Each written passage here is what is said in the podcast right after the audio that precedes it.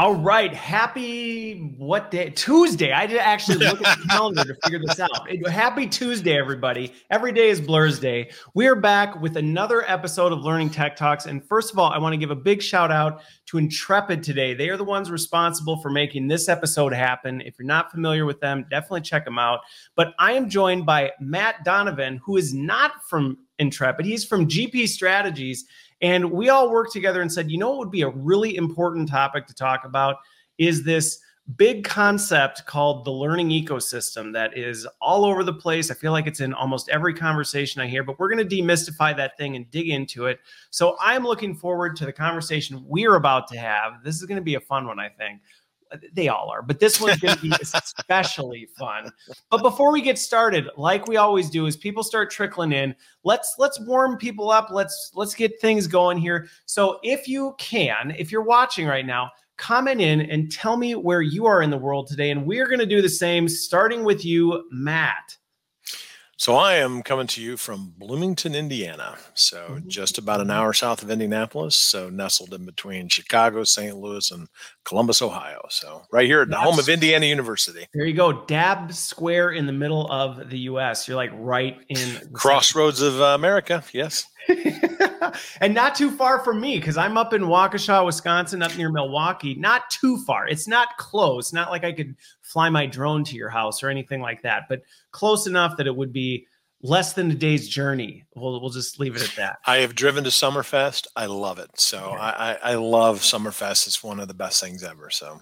All right. All right. So now, before we get into the conversation, this is a this is a nice little sidebar from the usual icebreaker. This one is completely off topic for today, and I was very enthusiastic with Matt's enthusiasm when I told him what the question was. So I'm really looking forward to hear this. And everybody who's watching, I actually would love to hear your answers to this as well. Let's let's get some strategy going around this. This has nothing to do with learning ecosystem, but it may come in handy at some point. So for you, Matt, you kick things off but I want to hear what would be your strategy for surviving a zombie apocalypse? No, I, I, love this. I love this because this is something that I've actually been thinking about. And I'm an old, old school zombie fan, so I get you know the, the Walking Dead and all that here recently. But I, have been thinking about zombie strategies. You were thinking about zombies time. before the Walking Dead day is a big thing. I, am literally one go bag uh, away from being ready to go. I mean, we're, we're set. So you know, you know, first of all, I am a recovering instructional designer at heart. So you know, the first thing we've got to do is find our location and our structure. We we got to figure out where we're going to hole up to survive. Okay the zombie attack. So let's let's assume it's more of a short term thing and not forever. That's where I'm more focused on right now. All right. The first thing is you got to get a structure, something you can board up, something you can you know you know a couple of entries and out that. So you got to find a good structure. Then you got to select the people you're going to be with. Now, this is important. Every day I meet somebody, I'm thinking in the back of my head, is this, this somebody I want to be? Thinking in the I'm back of his head when he meets you, he's like, "Would I want to?" Nope. No exactly. It's a personal network. It's like, okay, who would I put on in charge of like in our zombie team? Who's going to be watching a back door? Yep. Who's going to be sharpening sticks? Who's going to be covering, you know, things like that. And, and, then how do you manage the one person that comes up with the great ideas? Like, let's set them on fire. And, and I'm like, that's a bad idea. It sounds like a good idea. Now you got a zombie on fire rolling around. These are things you got to think about first. no narcolepsy. First rule: no narcolepsy almost every time you put the narcolep on the back door, they fall asleep, doors open, zombies get in. So you got to make sure you have an alert crew. Having a barista would not probably be a bad thing. Keep us caffeinated throughout it. So I've started to think about who you assemble for your team, where you're going to be, and then you got to start to look at everyday implements that you can quickly turn into uh, actual weapons. So practical weapon stuff. creation, a- absolutely. Practical. You know, it's okay. every. I look at everything around my house as a way to probably kill a zombie if I had to. So, uh, yeah, I, I, love. I love your every question. Meeting you have with someone where you're where you're scoping them out for would you be someone in my post-apocalyptic network? You're also looking at everything in your house, deciding could I use this as a weapon? Where, wherever we're at, we're out at a diner for dinner. I'm looking around just in case it happens. Just Where's my case. exit? Head on a swivel. Am I picking with me? That's right. Always. You never know when it's going to hit. You got to be ready. These are the kind of things that I'm thinking, you know, kind of thinking through. And yeah, I mean, it's not a bad way to look at, you know, somebody and say, look, I would be willing to be trapped in a house with you during a zombie attack. That's actually a pretty high compliment. You know, it's getting down to it, there's a lot of trust. That's that's that's a fair point. You know what? Your your answer to that was far more detailed, although not surprising. Not surprising, but more detailed than I expected. So the question, what's funny about this, the question was actually inspired. My wife and I have been watching, and, and again, I've kind of always been interested in zombie movies. They were fun, but we got really big into Walking Dead, even through the bad season, right? There were a couple bad seasons. You're like, I don't know if I can keep going. Then it came back and we just are catching up on season 10 so this is it. Now my my response to this one is i've got five kids 10 and under. We're not going anywhere right? Like the whole idea like we can't go anywhere without a zombie apocalypse. It just doesn't happen. We would be we would be that injured you know deer in the back of the herd. We would just be a sitting duck. So for us it would be how are we going to bunker down? Now we are pretty strategically placed. We're on top of a hill. We've got good vantage points so I think we could probably seal off and, and probably be okay here for, for a while. I'd probably need to fortify the compound a bit, but that's probably our strategy. See how long we can hold out. You're not near a cemetery, are you? Because that's the other thing when buying property. Don't run into a house next. You know what? Cemetery. My parents were funeral directors. I learned that at a very young age. That is not where we would be buying property. So, see, I did debate this. I was like, would I go out into the middle of nowhere, where potentially, right, you, you might be able to kind of set up your own thing, but then coming back like what if you need something? Do you really want to traverse hundreds of miles to find i don't know but you also don't want to be in downtown i don't know. Lots to think about. Lots of important details to think about. Hopefully everybody now is better prepared for the zombie apocalypse. Yes. based on this and that's a perfect transition for prepping because we're also talking about prepping for your digital learning ecosystem, which is as critical, if not more critical, in our success in organizations today. So, with that, let's let me first, before we get even into that, why don't you tell me and everybody else just a little bit of your background? You said you're a recovering instructional designer. So, lay that out for me. What, what where, where did it, what's give me your elevator speech if somebody said, sure, uh, absolutely. So, so um, classically trained instructional designer uh, from Indiana University here. So I, I, came out and I said, this is what I want to do. I was actually looking at uh, K through 12, but I decided adult is really where I wanted to go. So I uh, got my graduate master's program there. I got into um, working with a, a local employer around here, doing some work with them. Loved what I was doing. Then I had the opportunity to pick up with a dot com uh, uh, in, in the late 90s called unext.com, which um, was a fantastic opportunity to really think about.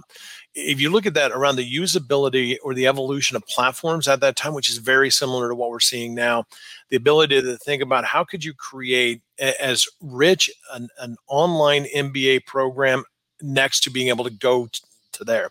So this was, you know, 250 million uh, venture capital to figure out that solution partnering with Stanford, Carnegie Mellon, um, Columbia, and all of those folks. So anyway, really crafted that new forward thinking of how do we use platforms and technology, but really coming from a usability and a user side. So as I've kind of gone with that classically trained instructional designer to really go from content centric to almost a learner centric, wrapping around the mm-hmm. content, that's kind of where beyond just the development of the content itself. Yeah, absolutely. And so recovering instructional designer is that we're kind of overcoming that's that recovering part. That's the recovering part. Yeah. There's a lot of power when you think about designing a course. We start off with those learning objectives. It says, at the end of this course, you will know. But in today's world, we're inviting them in, the learners owning the journey. And I, as a as a control enthusiast, as a as a classical designer, I'm crafting this well thing that you will experience. I, am I'm, uh, I'm creating this for you, and you will experience it as I've designed it. You're now opening up the design to allow them into it to be able to craft and do that. That's that other that other you know how do you open up that control side? So anyway, yeah, it's, it's definitely elements. a shift, and I think it's one that you know as an industry we've we've I don't know that we well no I don't know I do know we're not there yet we're not there yet in terms of arriving and I think we still have a long ways to go but I've definitely seen some big strides in like you said, kind of opening that up and saying, we we are not the bottleneck. We are not the gatekeepers of all these things. And how, to your point, do we invite in learners into that? Okay, so you you go you go way back then for it. I don't I don't often bump into folks that have that because I uh, see I started. I was going to be a math teacher, so I, I went the K twelve route, then bounced out, but still kind of in that sense. All right, so then let's let's shift gears Toby Toby recommends we remove all learning objectives. So I've, I've nothing excites people more than when they get into something and the first thing they see is by the end of this Bloom's taxonomy. I mean, I know me. Love it. That just, that just gets me out of my chair. I will be able to describe, recite, and explain. Mwah, love it. Does uh, it just warms your heart. It just it's, it's like it's like a it's it's like a grandmother's hug. That's the way I've gotten all my learning. If I if I didn't have objectives, this can't How be learning, right? What I'm going to do? How do I know what I'm going to do? anyway, okay, so let's let's we're gonna get distracted. We're gonna get we're gonna get banned. I know. I know. At, this rate, we're gonna get our our designer cards revoked. Yeah, I know. We're gonna get we're gonna get in big trouble here. So let's shift gears to this whole the ecosystem piece because this is a big this is a big thing that I think a lot of people in our industry now are thinking about. They're talking about it. They're saying, hey, we need to build an ecosystem. We need to improve our ecosystem. We need to architect an ecosystem. And personally, in the conversations I've had with folks, depending on who you're talking to, that means a lot, a lot of different things. I think there are some general trends that you'll see, but but there's a lot of variety in that. So if when somebody says to you, or when I said, "Hey, let's talk about the learning ecosystem," how, how do you articulate that? What is your definition?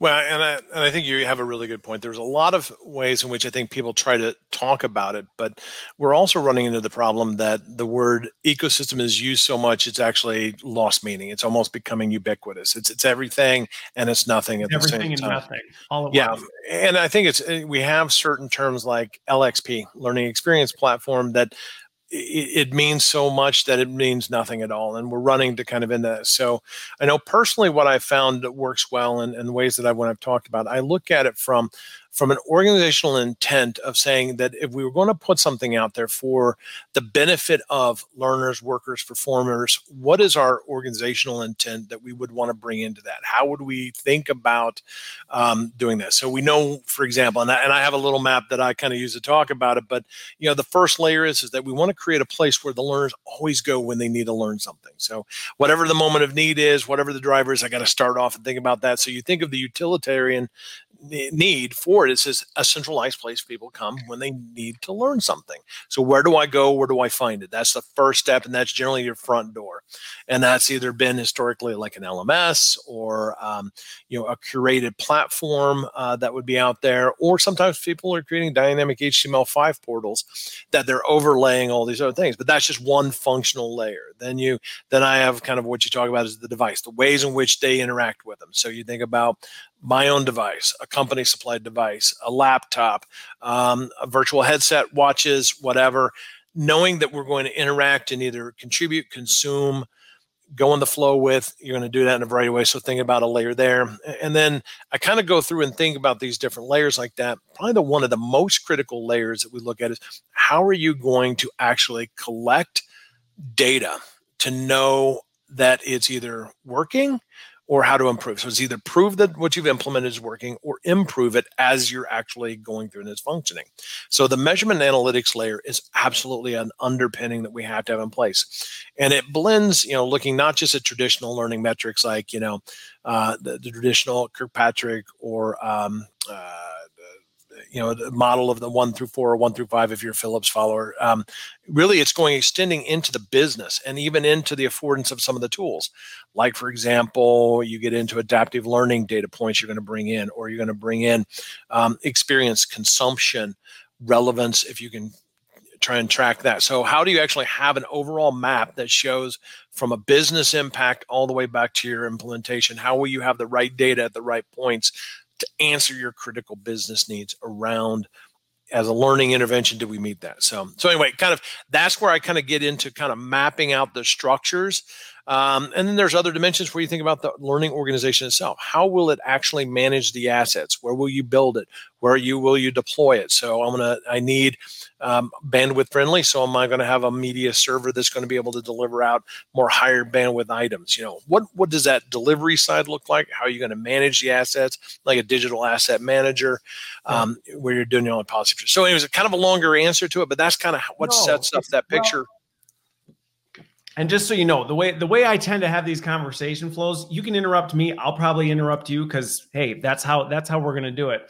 But I think some of the things you hit on that uh, where, where I see people go south a little bit once in a while is they're they're focused on the platform, right? The, the the platform or the category that they're seeing in the market. You know, the LXP or the LMS or the micro learning platform, and thinking about it in that standpoint versus backing up behind that and some of the things you hit on that I think are really important to focus on is one, what are the actual capabilities that you're needing to do? Like, what do you as a function need to accomplish? Not what platform are you going to use to do it, but really actually peeling that back and saying, what are we actually trying to do here?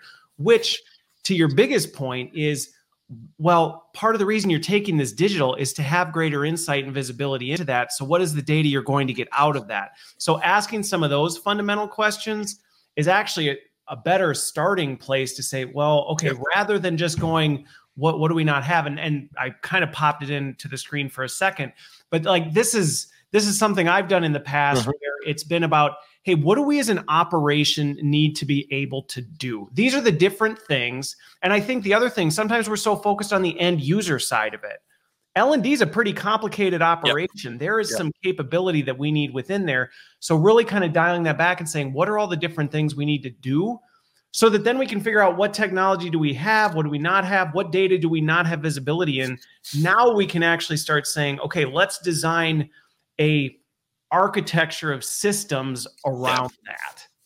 I, I, think it's a great point, and and, and it's funny because I do have, um, you know, and and let's say it's more complex than it's ever been. So it's not that all of a sudden we, we're not grasping this the I kind of refer to as the appification of the industry has risen to the point that um, it's overwhelming. I mean, you know, through our innovation kitchen at GP Strategies, we're, we're, currently monitoring 36 categories of platforms, and over those 36 categories, over 155 platforms, and they're constantly in a state of flux as they move from. So, what it, it goes to show is how many and what they're out there.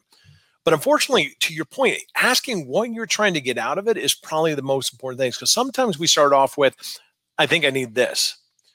And, yeah. and, and I use the, you know, the, a lot of times, yeah, a lot of times it starts off with that. I think yeah. we need a this. Well, it'd be like, and I use the example of like dinner. So let's say I was going to invite you over this beautiful dinner. We're going to run seven course meal, and I said, but here's the problem: I need to know what four in you know utensils or set place setting items you want. Well, they want a plate, a glass, I don't know, a fork maybe. Great. And then you come to the house and you find out I'm serving lobster, crab legs, and oysters. And all of a sudden it's like, well, these don't work for that. Well, the idea is saying, let's start off with what are you trying to achieve first? What's your outcomes? And then we work back to find the right tools or technologies that that match that. And, and that's the biggest thing is you want to start off with the outcomes and the experience you're trying to drive, then make your technology solutions. I know that sounds simple, but it it's surprising. Simple it sounds yeah. simple, but but to your point, and I think there's two things you hit on that are really important with that. That sometimes uh, we we tend to be pretty hard on ourselves, and for sometimes for good reason. But in other parts, your point is true that the complexity of this has exponentially grown. It has exponentially grown, and this is not necessarily territory everybody has always been super comfortable with. So now we're being asked to architect this complicated technical infrastructure and you know, for for a long time, maybe the complexity of technology we had to deal with was an LMS. You know, well, which LMS do we need? And now it's well, and what else might you need to supplement that? But to your point about the about the utensils piece, and where where you'll see this play out is when you don't do that problem outcome mm-hmm. approach first, that's when you end up with a glass and a spoon and things like that. And you go, well, now we need to force this to open a lobster. And then you're sitting there trying to open a lobster with a spoon and then complaining that the spoon doesn't work and saying, yeah. This spoon is a piece of trash. It doesn't work. I hate the spoon. The spoon is the most useless utensil in the kitchen. And you go, Well, no, it, it's not actually. You're trying to use a spoon to shell a lobster, and it's not ever what it was really intended to do. I mean that that is that is essentially, and and folks often ask me. I said, you know, well, can we do it with this platform? I said it's like a lot of things. You know, you can make anything fly if you throw it hard enough. And honestly, yes, I can open a lobster with a spoon. I probably have done it and, and looked like a fool while doing it. But yes, is it efficient? Is it what was intended for? No. But that's the question is what's the affordance you're trying to get back to? Are there better decisions you can make over time? I mean, but but it is even you know that, that's a great example to start people thinking about that but but let's even get into you know i had a great question. Somebody was asking me so we're thinking about a video based coaching platform. So so basically i as a user upload a video and i want other people to come in and weigh on it. Want to you know i want to demonstrate something a task or a skill like a pitch or something like that. I put it out there. Um, and they're asking me which one is the best platform to use? That's what we want. And i'm like well what are you trying to actually evaluate or do? And so you know i know that in, in our looking there there are probably four really good platforms and there's probably more than that before i'm really seeing it uh, apply but they all tackle the problem very differently yes. and so if you were using it to said i really want robust to be able to do a lot of rotations and be able to send it out to you know 55 people and get you know for each of the uploads everybody gets five or six there's a really great, robust peer based review engine. That's probably the strength of one. I have another one that's driven out of the timeline. So if I'm trying to highlight, like when you did this, like a vehicle walk around, or you showed this on a product, I could stop there, highlight on screen, and be able to show that. Again, it gets back to what are you trying to do yes. to achieve for it? And it's not that both can't do it, but if you really you're trying to achieve this, I would recommend this one. If you're trying to do that, I might go over here. So, and I think that that piece of going beneath, you know, those the capabilities or the use cases we're not just talking about surface level video feedback. We want video yeah. feedback. Well, okay, but there's nuance in that and there's nuance between that and saying, well, how what does that look like going back to the learner centric side of everything is what does that need to look like or ideally what would you like that to look like on their end because based on those capabilities which are bigger than just we want a video feedback type platform you're actually going into well we really this is where the workers are or this yep. is a typical workflow type thing okay well based on that that's going to be a different pathway and i think that helps with some of the things because one of the other questions i get a fair amount is okay well but do we need a separate platform because maybe this platform already does this and i feel like as the platforms are getting more mature they are baking in some more yep. basic level functionality for some of these things and that's where this can get you in big trouble with IT or into a battle with them if you haven't gone to that deeper level of yeah. what capability and requirements do you really need. On an RFP, the answer is going to be yes across the board. You're going to say, well, our LMS already does that. And it's going to be very hard to defend.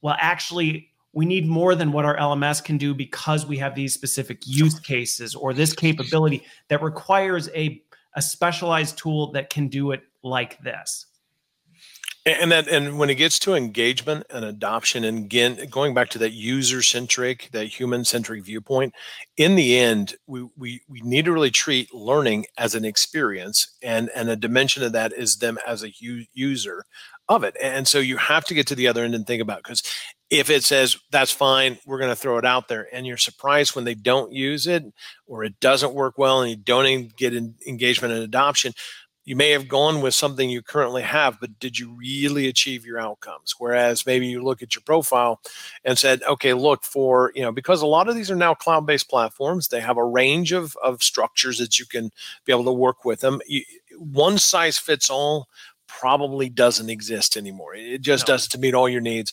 So the question is, and then I do know partners that actually maintain a couple of these tools because every organization has different users. I have sales, I have in the commercialization side, I have manufacturing, I have R&D, I have corporate and, and, general administrative. So I have different user groups that may do things and they actually may need but that's where you get into thinking about what are you what are you trying to achieve? Can we do it with the same tool? Do we need to look at slightly different that's going to give you better lift?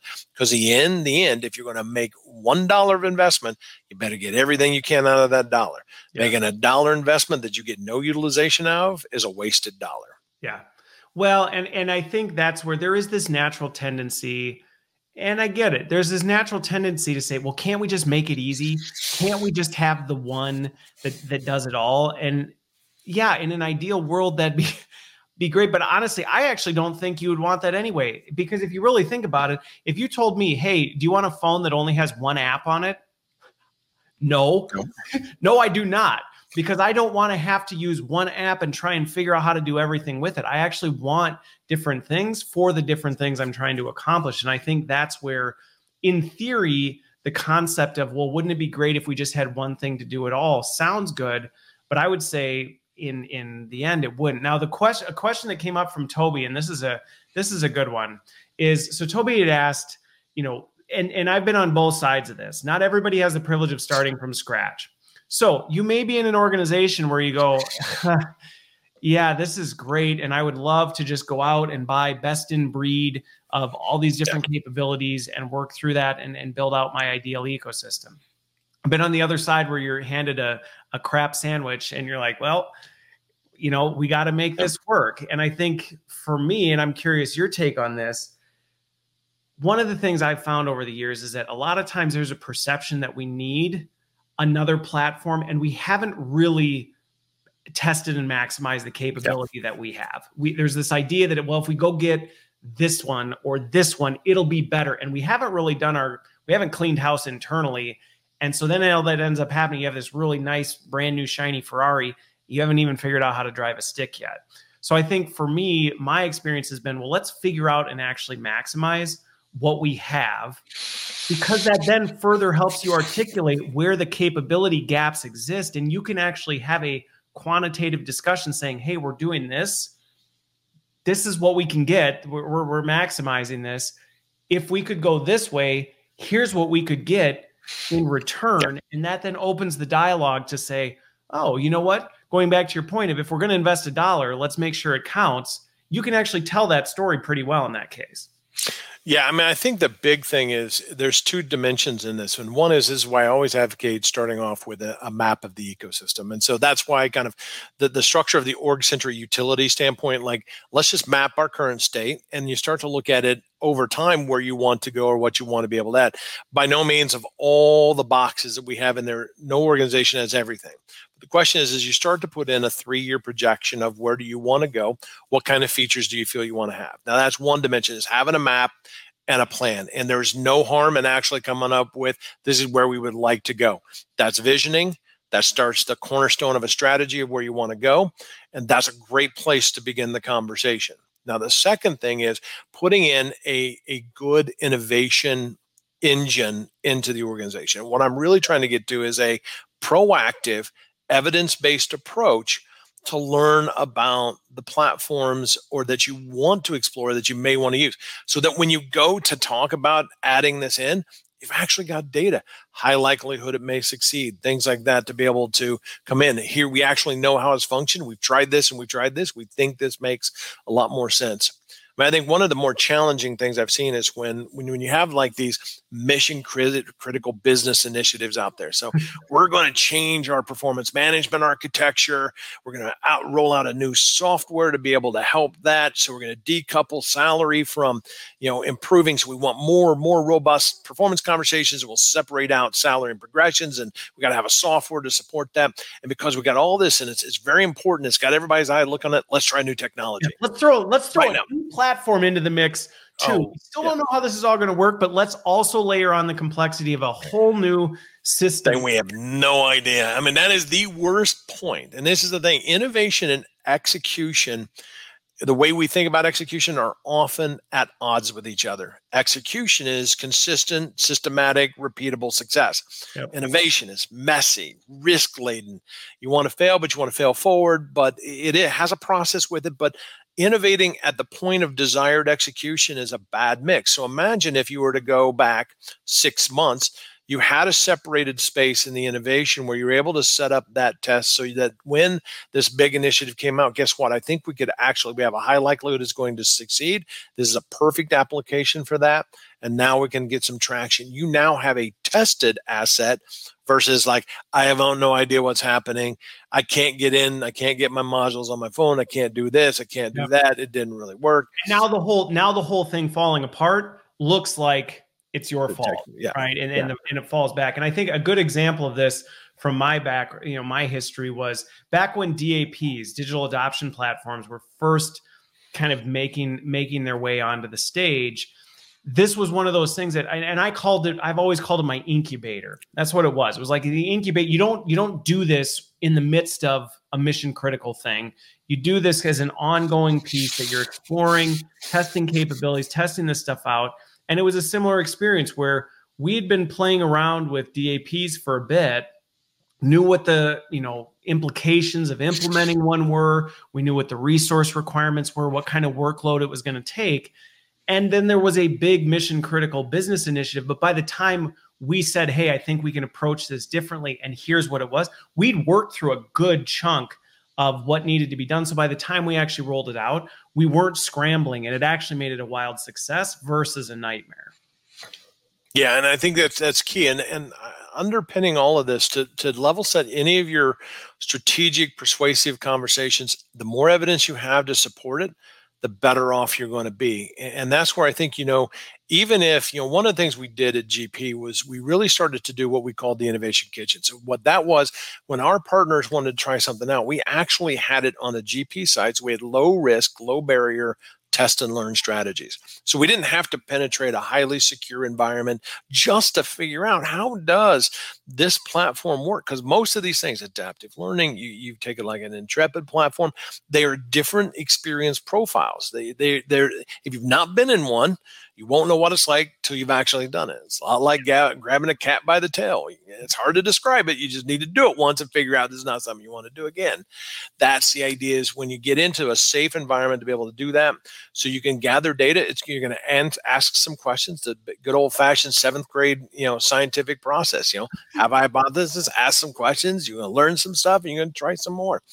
Do it quick start more progressively and then as you build confidence as it goes from the art of the possible to as i call the business of the bible you're moving into pilots and bigger pieces and it's ready to go. You're gathering evidence. Then you can really look at like price profiles utilization here's where we can get some consolidation off things. All that starts to play in and it makes it just a lot easier for that integration conversation. And I think what you're talking about is especially critical for people in our field right now because like we said earlier, this is this is newer territory for a lot of folks. The the whole technical side of of system architecture, IT integration, eh, all this stuff is is not this is not developing e-learning courses or, or building a leadership development program. This can get pretty technical pretty quick. And I think to your point, you don't want to be having those conversations with IT as you're in the process of this and they're asking you about you know, well, what kind of integration requirements are you going to have, or how is the data managed and stored on servers, or as we're dealing with GDPR, where do you actually house this data, and what is your process for? You don't want to be having those conversations when you've got a deadline six weeks out and you're trying to get through this thing, and works councils now are breathing down your neck, going, "Yeah, you can't do this," and now that's becoming an issue. And I think that's to your point why it's so important to be exploring this stuff and doing some small scale pilots with some of these different tools to say, hey, how does this work? What's the experience? Where are we going to get some additional horsepower out of it? Well, and you also get a nice insights into the cultural change your organization is going to have to do. That the, the biggest part with most of these platforms where learning becomes an experience is a cultural shift. So one one of the big tenets of modern learning is out there is the I call the first rule of modern learning is that the learner must take accountability for the journey they have they have a role and this is a design shift for us. We start to create negative space in the design where, where the learners step in. They have to be that critical component for relevance to actually be achieved the learners themselves complete that equation. I cannot design relevance for you. I can create the conditions for it. I can be highly likelihood knowing that it may be relevant to you but as a consumer in the end you're the one that makes that relevance and you have a part and a role within this and and when we get into that for any organization, when you take more of that ownership and you haven't been, you've just been a consumer, but now I'm a collaborator, contributor, a moderator, you know, pick the other oars that in, eh, fit in there. How will you actually, as an organization, shift and adopt and take part of that? If you do your testing early, you will get insights into what the change management effort is going to need to be because you have to plan. You cannot just, um, you know, and, and, we've seen this, you know, some very well intentioned is a rollout of a, a very powerful system. You know, the, the, some, some partners have looked at like, hey, we're going to pull out a curation platform, very powerful platform, but it changes the dynamics, a very pull based piece versus yep. push when you do that, that's a big shift for the organization. And you really have to think about how you're going to actually drive that adoption, engagement, buy in, and their role in learning. And um, the more, more you can get into that before you have to go live with it, the better prepared you will be when you actually need to launch it. And on top of that is the fact that this type of stuff, I think back to a conversation I had a couple weeks ago where with major scale digital transformation sometimes the tendency is to say we, we, have got this one shot. We've got this one chance and let's let's bet all our chips. We're all in on this. This is going to be it. And then we wonder why it goes down you know in a ball of flames because we, you can't you can't play this like the poker table. That's not the best way to play this. The best way to play this is make strategic conservative bets on small scale things and experiment to your point of getting data, figuring out what are those implications on the change management side of things, all these other pieces so that instead of because I've seen this happen more times than once is a new platform comes in and people have expectations of what it's going to do. You've bet all your chips on this and because you weren't ready for it, it actually works against some of the major changes you're trying to drive because people look at it and go, "Well, see, that doesn't work." And it's like, "Oh, it does work, but it was the execution and implementation of that that actually led to that conclusion. Absolutely. And I think that that's, I mean, that's the critical thing when you're thinking about these. It's not just like, you know, using a technology to drive change is probably not your best leverage point. It often comes with it, it's part of the process, but it shouldn't be just, we'll do it and they will adjust yeah, that's a pretty bumpy approach to be able to do it. So, and I, whenever at all possible, what we're trying to say is get ahead of the game, change the rules. We don't have to sit and wait for something to be launched. You can be proactive and you can be chewing these things up in advance so that when you get the call and it's ready, you can make the most of it. And then you probably don't even have to go in and do big bang because you probably got strategic insights. You've been setting the groundwork. You're going to be a little bit better off. I mean, there are reasons why, and some conditions why you may have to go big bang. I personally, from a change management strategy for a lot of these things, I do not recommend big bang. It's a hard thing to change every element of the organization, and no one size fits all change strategy works for all the different functions within a business. They run at different business rhythms. So it's almost taking a customer centric, like a customer centricity model, and thinking about your internal customers of, of consuming a learner experience and how do you adjust your your approach so it meets the needs of what you know about that business function that business unit how it's going to respond and react? They, they're very different engines. You have salespeople will be there very different than your engineers will be different than your manufacturing smes they're all going to be different populations that run at different speeds. And so how do we best get the most out of them in the new tool now, the one thing I'm gonna, and again, we'll see. Maybe maybe we'll argue. Maybe we're saying the same thing, and we'll go back and forth. It's always fun when there's a little bit of discourse in this one. So the one where I would say that I've seen some variant in this mm-hmm. is when you look at and, and Toby asked about this with some of these large scale enterprise implementations. Mm-hmm. This is where I've seen the small kind of incubator approach not always work the best, right? And what I mean by that is the incubator approach can work well for a capability testing where you say, hey, we maybe want to test to see how this would work or what we need to know or how we might want to integrate in with our system so we can get a feel for it. But when it comes to actually rolling this out to people, we don't necessarily want to gate or stage this thing. No. Because we actually don't want and where i've seen this actually go really south is i had a i won't mention where but i had a wildly successful pilot that the business wanted to just take function by function by function by function.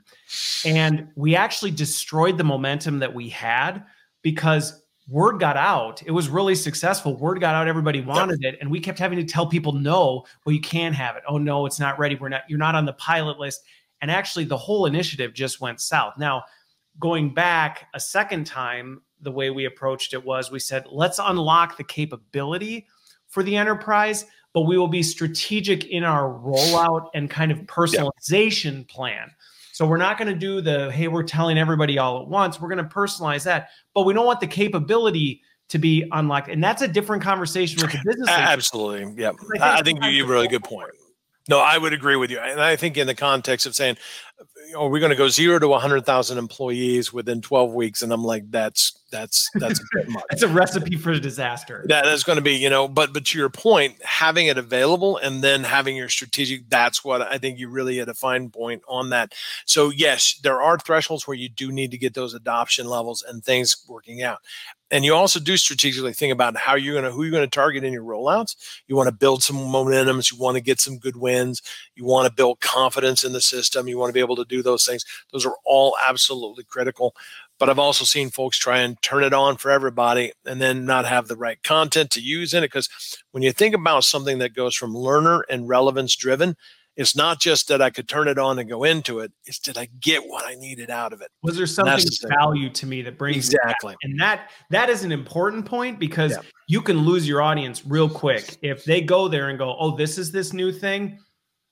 Yeah. Useless, and then they move on, and it's very hard to get people to come back. So it is, and I think this is some of the complexity that we're talking about with this. That it's not there's not a nice one size fits all. Here's how to roll out a new t- capability because even I just even think the example we just talked through, some of those nuances depend on what are you trying what what kind of capability or audience yep. or problem are you trying to solve with this yes. i think some of the smaller scale ones are yep. great ones like and again we're, we're mentioning them because they they're part of it but not just for this reason but you think of like an intrepid where you might say hey you know what this is a different way of deploying a learning experience let's not necessarily make everything that, but let's figure out what this kind of capability, this is a different experience for learners to have. Let's figure out what we might be able to do with the program and see what that response is so that we can then maybe potentially scale it up. That's a different story than saying, well, we've got an enterprise LXP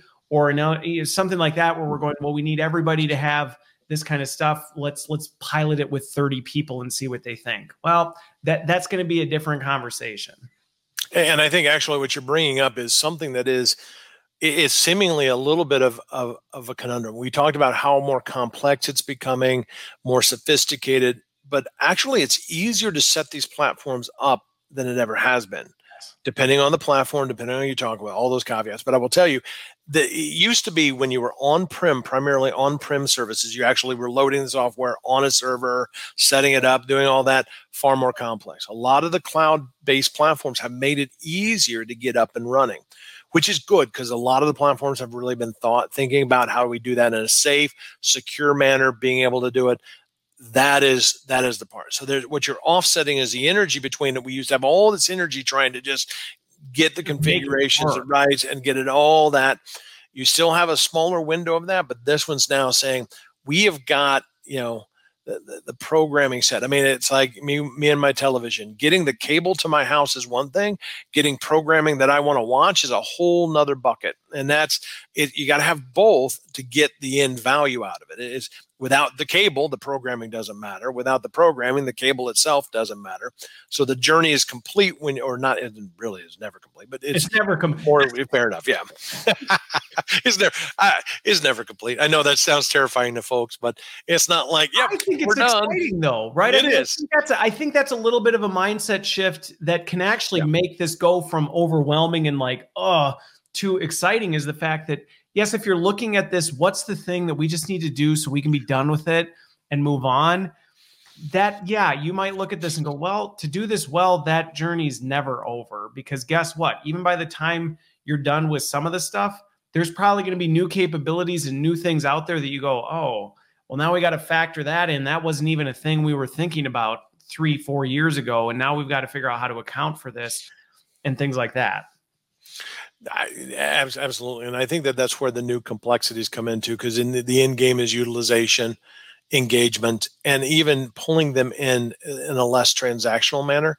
That we often rely on them being the contributors, being the sharers, the evaluators through micro evaluation, whatever it is, smaller chunks of these, but we actually integrate them more than we ever have that's the real game to be able to do that. And, and it's just enough. That's the other thing is it's just enough. This isn't, you don't want them spending forever And. I want them to spend no more time than they need to get what they need, but no less either. So it is a sweet spot in the middle of really trying to get them a little more open architecture, a little more open access with the right drives and the motivations. They can get what they need for the right moment of learning need and then get back to where they're at. So being able to put it next to them. So what's eh, funny about you saying that though, talking earlier about your recovering instructional designer piece, that what you just said right there is a fundamental shift that you mm-hmm. have to make because historically and I I grew up in the space too. There's this natural attachment that we get to our stuff. We, we make these programs, we make this content, we, we design all this stuff. It becomes very personal for us. And the risk we can run into is going, well, but I want to make sure that they do it all. They, they have to see it all. They have to do everything that we dedicated and designed versus saying, actually, what we care about is that they get what they need out of that. And what they need out of it may be a little bit different than somebody else. And we need to be okay with saying, well, if you got, I, th- I think back on MOOCs, back when MOOCs first came out, they got a pretty bad rap because, oh, well, completion rates were only here. Yeah. Well, yes, because you were looking at completion rates as your success metric. But when they actually went back and then assessed users and said, did you get out of the course what you needed? Well, that metric was through the roof because that's really what people were going there for. Well, I went into this course, I really only needed this. I got yep. that out of section this, and that's all I needed. And so I went on. Yeah. Uh, that that's a that's a great point, and I think that that's creating that space for that happen. And I'm not saying that as designers we all abandon all intent no. in our designs. That's no, not what we're absolutely saying. not. But you're creating space that I said I, I, have these key outcomes that I am designing with intentionality. I mean, take it out of the learning context. If I go into a museum, they have assembled the pieces of art on the wall for a reason. There's an intentionality within this room why these pieces are here. Now, when I'm in that room, there's space for me as an individual and a consumer of the experience to walk out with my own impression, my own rationale for why things were there and what I took from it. I can take what they had in intentionality and I can have that. And that's part of that being able to open up to that kind of experience to say, what are you trying to get out of this? And that's the beauty of it is when they actually got what they needed in unexpected ways. Oh, those are actually the hidden gems of a new designing experience that was that was really and i'll tell you i got broken early on as an instructional designer because i had the opportunity to watch a um, we had the, we had the, we had the blessing of a uh, of a of a of a 10 bay usability lab so yeah. we were designing online mba courses we bring in learners we paid them it was a dot com so you know money wasn't the problem. Spend was actually the strategy. So we brought people in and they, these are college level accreditation courses and we had a camera on the learners a camera on their on their um, experience and then a room where we had usability associates actually watching the experience the entire time. So as an instructional designer i'm allowed to come and watch what i've just designed. So these are like 40 hour experiences that include facilitator feedback. So these are extended experiences. And of course i'm all of a sudden questioning the sample because clearly you did not. My design is impeccable. The users themselves are the wrong solution because my design is solid. what I began to realize is in the debriefs, and it was constantly like I could sit in the room while the associate was debriefing, but I couldn't talk because I'm sitting here and they're looking at his face like, So you got to stop with the faces, you got to stop with this, and open yourself up to why did they not? And they were like, well, when I looked at this, and all of a sudden I had to open myself up to the fact that I had a design bias. Yep. I am probably every moment I spent designing something, I am naturally building a bias for how I think it should go. Yeah. The usability of it by bringing in the right people helps wring that bias out. And, and nothing's more exhilarating than going, I didn't see that coming. Yep. But let's talk a little bit more about that. So, and that's I, I like a, that. that's a mindset shift, and I think that's the thing that that really. But it's an important point to make, and I think you know there's there's a couple things because this happens true with system architecture. It's this comfort with failure. There's going to be times you're going to pick a platform and you're going to go, I think this is going to dramatically change the end user experience and people are going to they're going to throw me a party because it's going to be the best thing ever and you're going to do it and people are going to go i hate it I remember I was with one organization and we we dramatically transformed. I was excited. I thought it was going to be great, and the response was, "Give us back the PDFs." And I remember being like, "What?" Like, what did you just say? We just we do you not understand the beauty, the art, the architecture behind this? And then you had to kind of go, well, you know what though? I'm not here for me. I'm here for them. And that doesn't mean you can't push or you can't try and do that. But that comfort was saying, well, okay, we're, we're going to try some things. we're going to get knocked in the teeth and some things are going to fail and some things are going to work but again it doesn't go back to just throw the baby out with the bathwater and say well just forget it don't worry about it because it's about really mastering that skill of how do we architect the entire design and while we knocked on we knocked a little bit on learning objectives in the beginning that is why that outcome focus is so important to say we need to get the person from point A to point B. Let's design the experience around that, that regardless of who you are, you can make a successful journey. Your pathway through that is going to look dynamically different. But let's not get hung up on making sure that you take the path that I thought you should take and say, did we get you here to here? And did you find value in the architecture that we built? Yeah, and what's getting them eh, within that now you have a more complexity because you get things like data thresholds, yes. you get community buildups, and these are all things that you know. First, you got to get open with testing and feedback and the risk of failure. Then you you master the art of failing brilliantly, You're looking really good while failing because you learned and changed and adopted. So that's good. And I mean, a lot of us, you know, there's a lot of us in many professions that struggle with this, but I think designers you know deal with perfection challenges so that whole no. failing brilliantly is a you know is is something Never we've got to do. But yeah it's it's getting into that but now it's like thinking about how you run into dimensions of how do i run a test so i can get thresholds of participation thresholds of community so that they get an authentic experience without actually having to run the whole system. So you do need to get a little smarter about that but that's where i think you start to look at things coming in and when you're relying on them taking that's that's the exhilarating thing because i'm going to tell you things are changing too fast. Our, our competitive environments are too complex for an organization to sit down and figure out the solution and roll out the answer for everybody else because by the time they've done that the question has changed to something else and it's too late we now need to bring in the workers and the performers and the learners as part of our ecosystem, and they become much more powerful in helping us adjust quicker and faster. And the platforms we have, it's not just that I created all the content for you, I created the structure. I used to tell a story about, um, you know, I put up this picture and I would show, does anybody know what this is? And technically it was a man made reef. So people didn't know what it was. I said, this is my arc, this is my instructional design shift. I no longer focus on creating the reef, I create the conditions for the reef. The idea is to say life will happen. And then the first layer and the second layer and the third layer, you have to pick the right places where it's going to be. But that's the idea is to get this because that's the only way it's going to sustain over time. Yeah. There are things we cannot build that we have to be able to get a much bigger, it's less direct and it's a little more convoluted to figure out how you do that. But that's moving quickly along that progression to get to those bigger challenges is really where we need to get to so much so much good so many good points in there that I, am looking forward to the transcript of this so that we can kind of highlight some of these because there, there, there really is just so many things that I think people can take from this and where I would continue to push us to think to think continue to push the needle on this is not just in the innovation that we're doing on on that end user experience side but also when you look at and, and I mentioned this before is so often it's easy to get wrapped up in the end user experience. And that is an important component. I, I will say that is absolutely an important component. but the but the other piece is there's a lot of other going back to the quick, I'll flash it up real quick.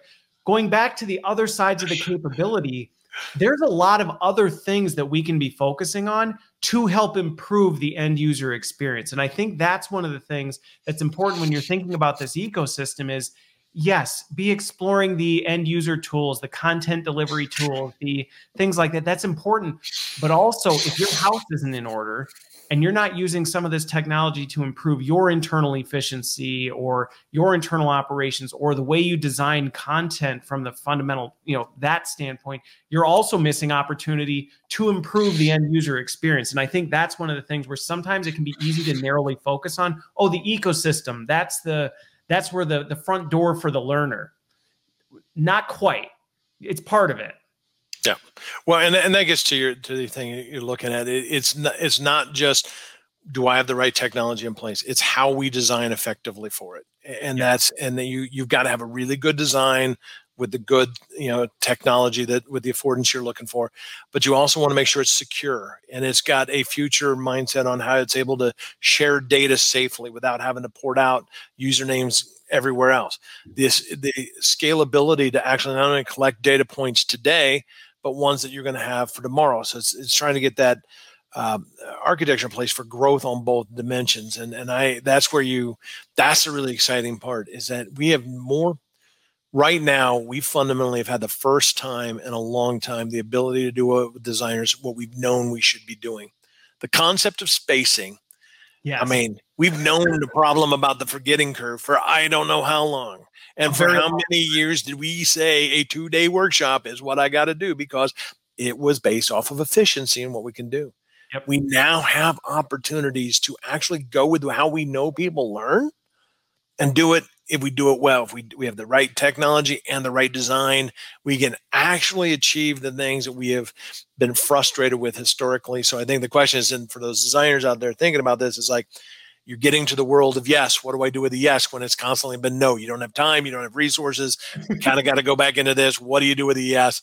Having those technologies, and those ecosystems to be able to take advantage of it, but know how to design for it so that when you get that shot, you're really showing this is this is apples and oranges. Eh, you're able to show this is why it's so much better. Yeah. Well, and that's and and you hit on that really important point that is it goes back to I think sometimes we we tend to beat up on the way things have been done and things like that. But in many regards, a lot of the things we've done were, were, were because we had bad intentions or we didn't want to do these things. There were truly physical, financial, resource limitations where it was like, well, we would love to do some of this stuff, we just can't because we only have this window of time and and this appetite for whatever and now now we have the long work to your point of saying well now we can say yes to some of this stuff now this idea of wouldn't it be great if we could well the answer is yeah. I mean, I love it, and, and we we have we have an example of like you know we we do we do some very great programs on the Intrepid platform, and here's the beautiful thing about this is now because you can space, so it's time bound, but it's spaced over time. Here's the mind blowing part: is I can run a level three evaluation before I do my level one. I can actually show proof of transfer before I ever ask you whether or not you like it and I can actually, you know, see whether you're transferring because I have it overlapped over the work cycle. So I'm asking you and thinking and you're learning and you're applying and I ask you to bring it back. And as a group with peers and experts, we look at your application and I saw that you did this and I gave you feedback and I saw how you try to implement it. I actually can collect through the natural course over time. I can do a level three evaluation on the impact of this stuff yeah. before we even go through it, which is just it was it was things that were not impossible, but logistically nearly impossible. Why, why would I? Why would I run a level three evaluation on something? So I'm going to go spend, you know, tens of thousands of dollars to go figure out that my tens of thousand dollar thing worked or didn't work because it was, and you get anemic response rates. So level three was always really hard to do. Yes. I go now it's actually more naturally. It's in the flow of work and learning where we're at it. And as we get even closer to the point of performance with the rise of the, the Office 365, we didn't even dig into that, but now no. you're just blowing I past. You run out of time. I know, I know. I, I, I, knew it. I had a suspicion, but yeah, but I, you know, that's that's the stuff. And I'm like, all of a sudden, it's like, I'm gonna blow your mind. What if we could do a level three before level one? Yeah, you can't do that. Oh yeah, you can. Oh, I mean, yes. that's the beauty. Yeah, and I think that's we'll we'll wrap here, but I think that's one of the encouraging, exciting parts about this whole digital ecosystem and all these new technologies and what you can do is I, I use the word reimagine, which gets kind of thrown around a lot, kind of like ecosystem anymore. But really, when you think about it, it's the fact that it's what would you do if you could do anything? Because the answer to that now is you can. You can. It's just a matter of figuring that out. And it's not as complicated or as difficult as it once was. And I think those opportunities, we should be excited about that. We should be we should be hungry. We should be, you know, getting really amped up about that, not fearing that as, well, this is dramatically different than than what we've done before. This is going to be really uncomfortable. Yeah, it is. It is going to be uncomfortable. It's going to be a shift. You're going to have to change the way you do things, but it's much better on the other side. Well, and I think to your point, it's not going back and saying that everything we've done in the past as designers has been bad or wrong. No. But I will say that the part here is that once you have the availability and you don't step forward, that's the that's the future challenge is when you re- fall back to old practices under old constraints and those are relieved for the future That's the thing. And Now you have the ability to step in and take advantage to new designs to be able to do things that we haven't been able to do. So I think the past was understood. It had a lot of content. It is what it was. Future, that's where I think our challenge goes. And that's going back to why I push myself as a recovering instructional designer, thinking differently. How do I embrace the yes after so many of no's or qualified no or whatever? It's it's how yeah. can we actually do some of the things we know we should be doing? And concluding thoughts, I would say I'm really glad you brought that up because that's probably the biggest risk we have now is that if we discover that this is what's possible now and we refuse to do it because it's not what's comfortable for us, that's where the real risk lies. Because as digital acumen and the possibilities, as our stakeholders get smarter and smarter about what we can do, you don't want to be in a position where they go, where you go, we can't do that. And they're coming to you going, yes, you can. And I know you can. That's not a position that you want to be in. Or let me show you how I just did yeah, it. Let me show you how we did that. That's even worse. So, yeah. all right. Well, with that, again, big thanks to Intrepid for making this one happen. Thank you, Matt, for setting aside the time. Super fun conversation. Hopefully, everybody got something of tremendous value out of it. And I wish you all the best. Uh, we will be back later this week. So, have a good one, and we will talk to you on the other side, Matt. Thanks.